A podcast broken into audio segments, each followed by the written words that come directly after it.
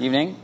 Thank you for coming. Reminder, we have a Beechwood Kila Simcha tomorrow. We're expecting a lighter crowd. Please make every effort to be at all the minyanim. Wednesday, Thursday, keep in mind Thursday morning Shacharis at 7.30 instead of 6.30. But please come to all the minyanim. Please come on time. We appreciate all of your help.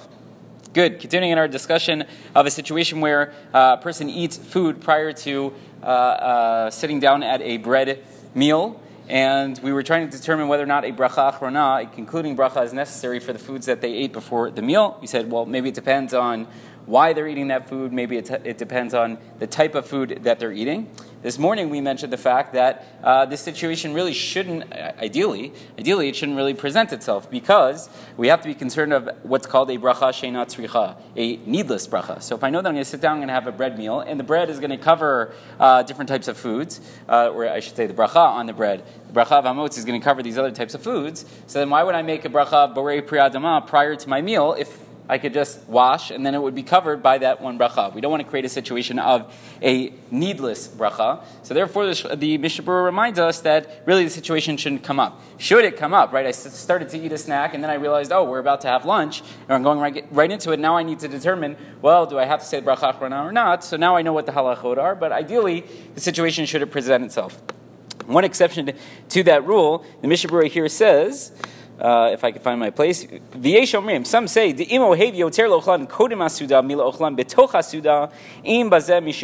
uh, gram That if I specifically want to eat it not within the context of the meal, I want to eat it specifically before the meal.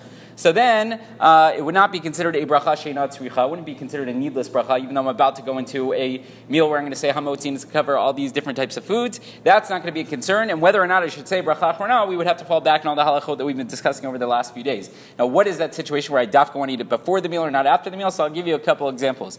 Number one, this happens to me sometimes when I'm eating at a, a larger gathering, usually with family. Sometimes the food starts coming out before we start to wash right before we sit down to eat. And sometimes there, uh, I don't know, you choose whichever dish it is. Sometimes you see like one or two of those uh, things that look really good, and you know if it makes it out to the table, so other people are going to get those ones that you want, right? So what are you going to do? You're going to start eating it now so that you get the ones that you want, and everyone else no, tough luck for them, right? And they're, they're left with the whatever scraps are left, right? Or let's say the food comes out and it's piping hot, and you know until we get everyone to the table, and then this one's got to make kiddush, and then the, this one wants to make kiddush, whatever. Then everyone's got to wash. There's 30 people at the table. It's going to take forever. The food will have cooled down. You want to eat it now while it's hot, so you're going to go ahead and you're going to eat a little bit, right? You could come up with situations in your mind where you definitely want to eat it now, and you don't want to eat it in the meal. Maybe you also want to eat it in the meal, but you specifically want to eat it now. In that situation, you don't have to worry about a bracha sheina tzricha, and whether or not it should get a bracha achrona, again, would depend on all these different factors that we've been considering. The Mishnah just concludes,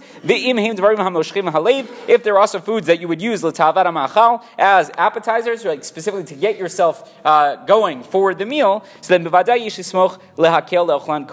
then certainly we would allow you on top of all these other factors, right? You wanted to get to it before it came out to the meal, right? So that would certainly allow for us uh, to make the bracha now to now, even though you're going to sit down and wash afterwards. In theory, these foods would have been covered. So you could each come up with a situation as to why you would want to eat it now, even though you're going to wash uh, in 10 minutes from now. Uh, so if that situation presents itself, you would be good to go. Otherwise, like we said this morning, we would try to avoid it because we don't want to have any needless brachot. Rabbi Chanan